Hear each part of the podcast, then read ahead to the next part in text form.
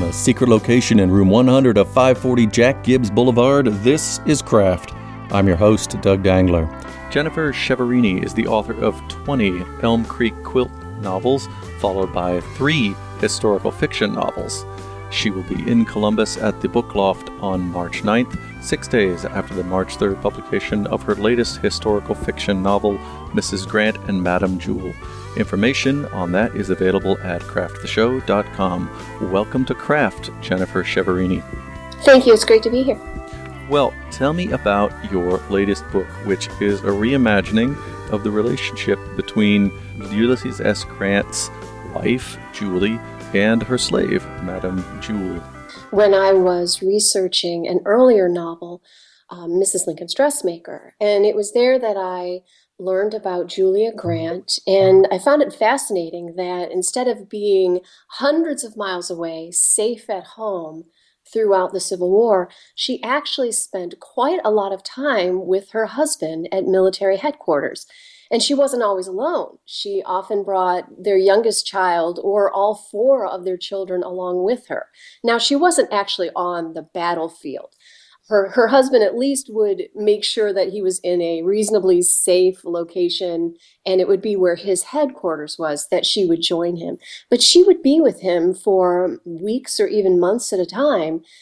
And so I thought that was very interesting because it kind of contradicts our idea of woman womanhood of that era, where they were strictly within the domestic sphere, in home, in the house, and never exposed to any danger and um, you know women of her class and race, of course. But um, that was not at all the case for her, and I found that very interesting. And then, as I was learning more about Julia Grant, I came across a uh, description of one of her uh, outings out on the out to military headquarters, and I was astonished to read that when Julia Grant traveled to meet her husband, she often brought her favorite slave along. Mm-hmm. And I was astounded by this um, because it just seemed this inherent contradiction that the wife of the general who was leading the Union armies in the war that would abolish slavery in the United States would be herself a slave owner. And that just fascinated me. And I, I, wondered not only how did Julia reconcile this contradiction, because to me it was an inherent contradiction, but what would it have been like for her slave, for this other woman who shared her name, Julia, although she was usually referred to as Black Julia or Jule to distinguish her from her mistress. I thought, what would it have been like for her to be there, exposed to all the same risks and dangers of travel and of being at military headquarters as her mistress, and to be in slavery, to be in slavery there when other African Americans were fleeing their plantations, they were crossing into Union lines, and they were being employed as free people in you know serving the working for the army in one capacity or another. What would it have been like for her to have been there enslaved when all around her people of her race were enjoying freedom for the first time? And that just kept a hold on my imagination ever since i read and i was writing these other books. And i i really wanted to explore more about these two individual women and also their relationship Okay, so what exists in the historical record that gives you an indication of what it was like? Uh, what kind of research did you do for the books? Well, I always do a, I, I do a significant amount of research. I try to focus on primary sources, although other scholars' uh, histories and biographies are, of course, invaluable as well. There, uh, Julia left behind a memoir of her own. She didn't publish it during her lifetime, but it was published in um, about 75 years after her death. And so that gives us a good insight into her feelings and to her experiences of various events. But unfortunately, there's very little in the historical record about Jule. We get glimpses of her in Julia's memoir and a few other people who wrote memoirs or kept journals and were at headquarters at the same time. Julia was mentioned her maid, so we know that she was there. but she didn't leave behind any memoir of her own, as far as I know. Right. And so in the novel, almost everything from Jules about Jule's story is a, a work of imagination. I I researched uh, what other African Americans were going through and what their accounts of life during the times that Jules was in certain locations in the country throughout the war to try to get an insight into that perspective. But um, unfortunately, I, I didn't have much in the historical record to tell me a lot about Jules. So that's when the fiction really enters into historical fiction. Right. So tell me about uh, your creation of this character that you didn't have a lot of background on. What were some of the things that really brought her to life for you as you were writing the book?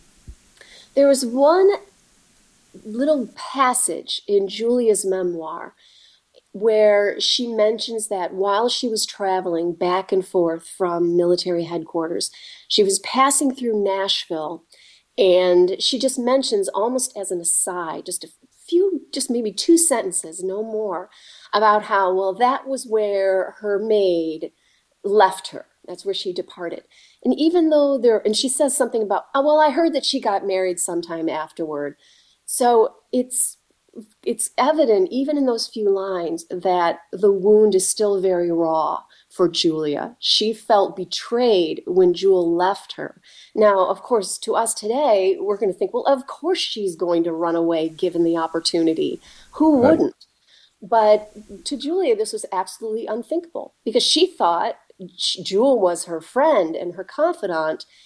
And in childhood, perhaps that would have been possible. But I think anybody with any empathy can put themselves into Jule's place and think about what it would have been and to have remained a slave even after the Emancipation Proclamation, to have remained a slave to the wife of General Grant, and you know who would not have run off in those certain situations. But to see that Julia was still so hurt that she had to th- throw out this line about well, I think I heard she got married soon afterwards. That, oh, she didn't leave me for me. She left me because she was in love. She had to add this excuse to it because I don't think she could really handle the reality of why Jule would have run off.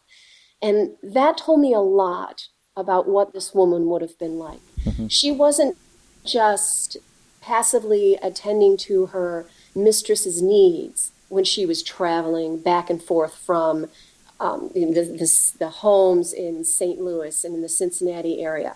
I'm sure she was observing uh, every detail about how to travel, how to slip past a person taking tickets at the ferry, things like that. I, I would think that she would be gathering information, learning as much as she could, and biding her time until a good opportunity came to make her escape.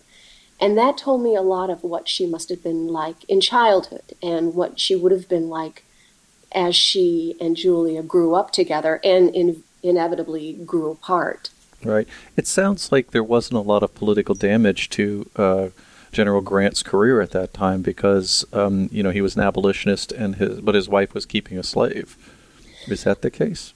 It, that it does not seem to have hurt him at all that his wife own slaves. Or and of course there is some question about whether Julia owned them or whether her father actually owned them.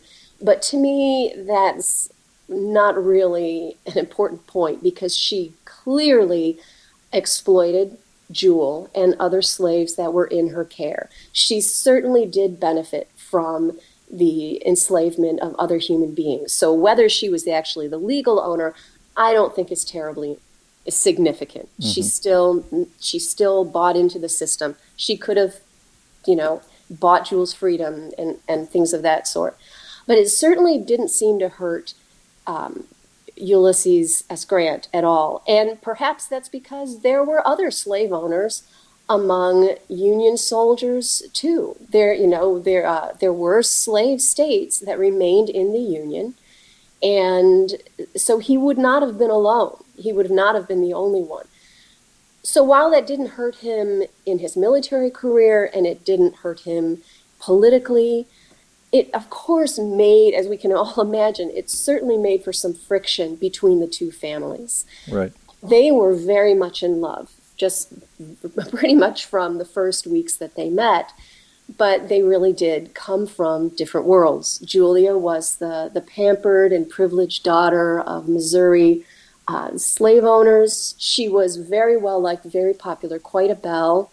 And um, Ulysses came from, he was the son of Ohio abolitionists.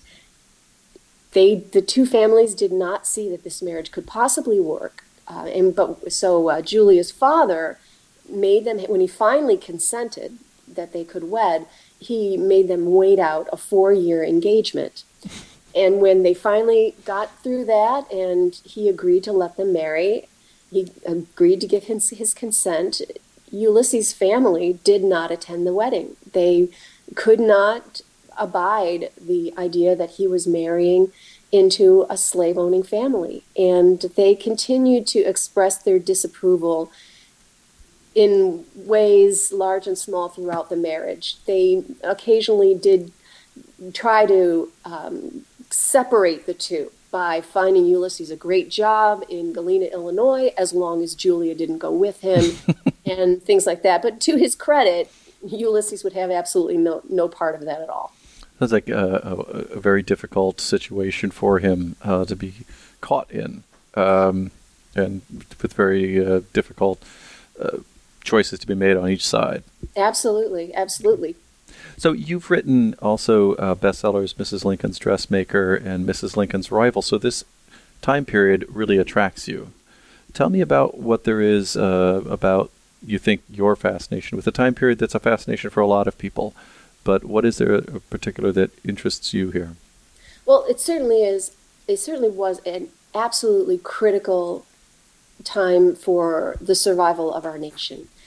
And looking back, we can see how it threw what is best about our country and what is best about ourselves as human beings uh, and the worst of our nature just into sharp contrast and right again up against each other. We see incredible acts of heroism and courage, but we also see deplorable acts of um, merciless cruelty, not only um, towards African Americans in slavery or as soldiers, um, but on the battlefields and uh, it, Sherman's March often comes to mind when we, we think of things. Andersonville, the prison conditions were absolutely deplorable.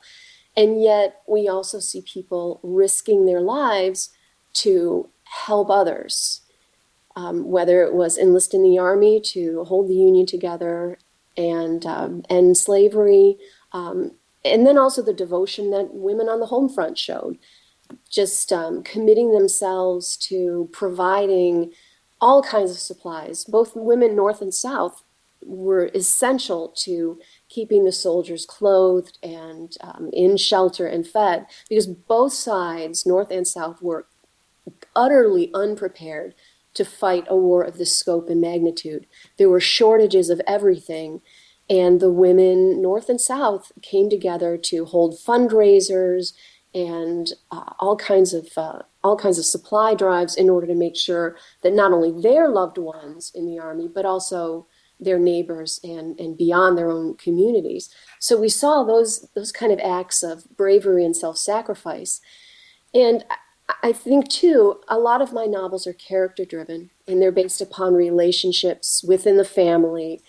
And this war, we so often hear the idea that uh, it was brother against brother. Um, and that was certainly true, but it wasn't only brother against brother. Sisters, right? Uh, sisters had husbands and sons who were fighting on one side, and their other siblings might be on the other. And I thought that that, and I saw that dynamic play out in Julia's own family as well, possibly because she was living in Missouri, where which was um, certainly a, a very divided in its loyalties, whether it be Union or or Confederate her brother was um, he was uh, captured and sent into a Confederate prisoner of war camp, even though he himself sympathized with the South. And uh, so I, when I saw that dynamic playing out in her own family, that was important too. And so it it has the Civil War period has such sharp contrasts that it really it seems to be an almost endless source of inspirations for stories. Okay.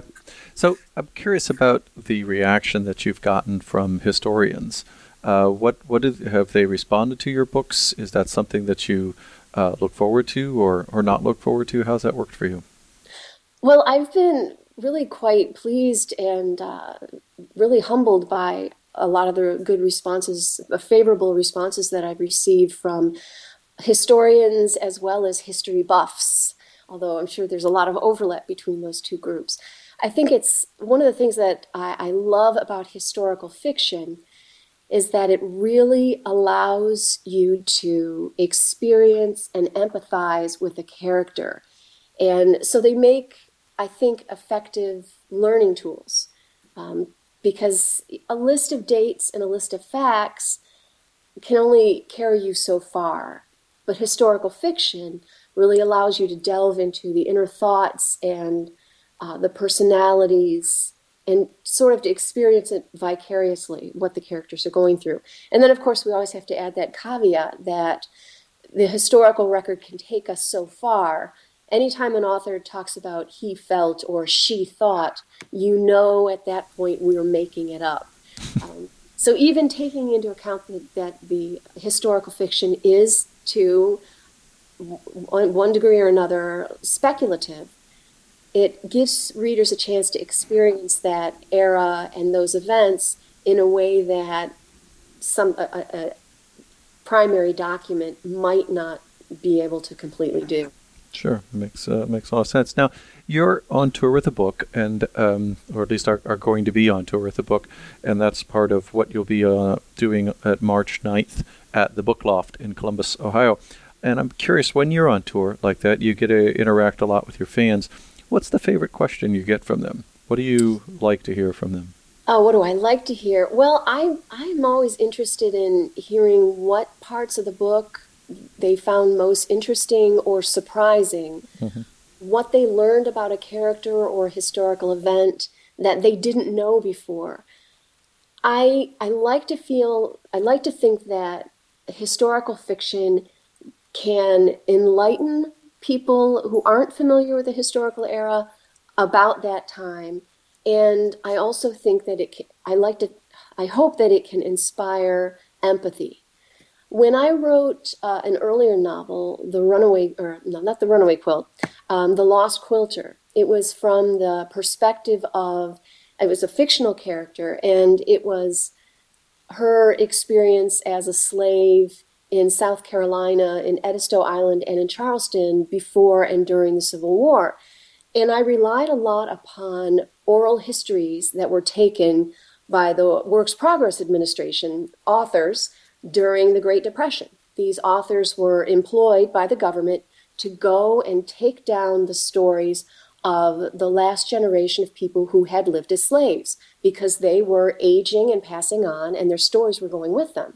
So all of these first persons accounts of their experiences in slavery were recorded. And uh, I, I read them and I found them both horrifying and heartbreaking and fascinating. And I use those stories to inform my main character's perspective. And so she had a very harsh life as a slave. And after that book came out a few years ago, I had a lot of readers who came to me and said that they had no idea that it was so horrific. They had no idea that these sort of things were had been going on, and they now you know my I'm I was startled by this. Um, you know, I just assumed that it was common knowledge that right. this was a horrible, horrible experience. But I can also understand that maybe some people were given a more sanitized version of their family history than what actually went on. And I heard that from so many different readers that I felt like, if nothing else, the book did enlighten um, some some people about uh, giving them a new perspective on what that era was like, and perhaps inspiring more compassion and greater understanding for a lot of the issues that we are still facing today. Mm-hmm. Well, Jennifer Chiaverini, I want to thank you very much for talking to me today. Uh, look, really looking forward to your ninth, March 9th reading and I believe signing at the Book Loft yes. uh, in Columbus, Ohio, in German Village. And uh, again, the book is called Mrs. Grant and Madame Jule, and it is available on March 3rd, right? That's correct. Well, thank you very much, Jennifer Chiaverini. Thank you. For more information from my guests, visit www.crafttheshow.com. This is Doug Dangler. Until next time, be creative.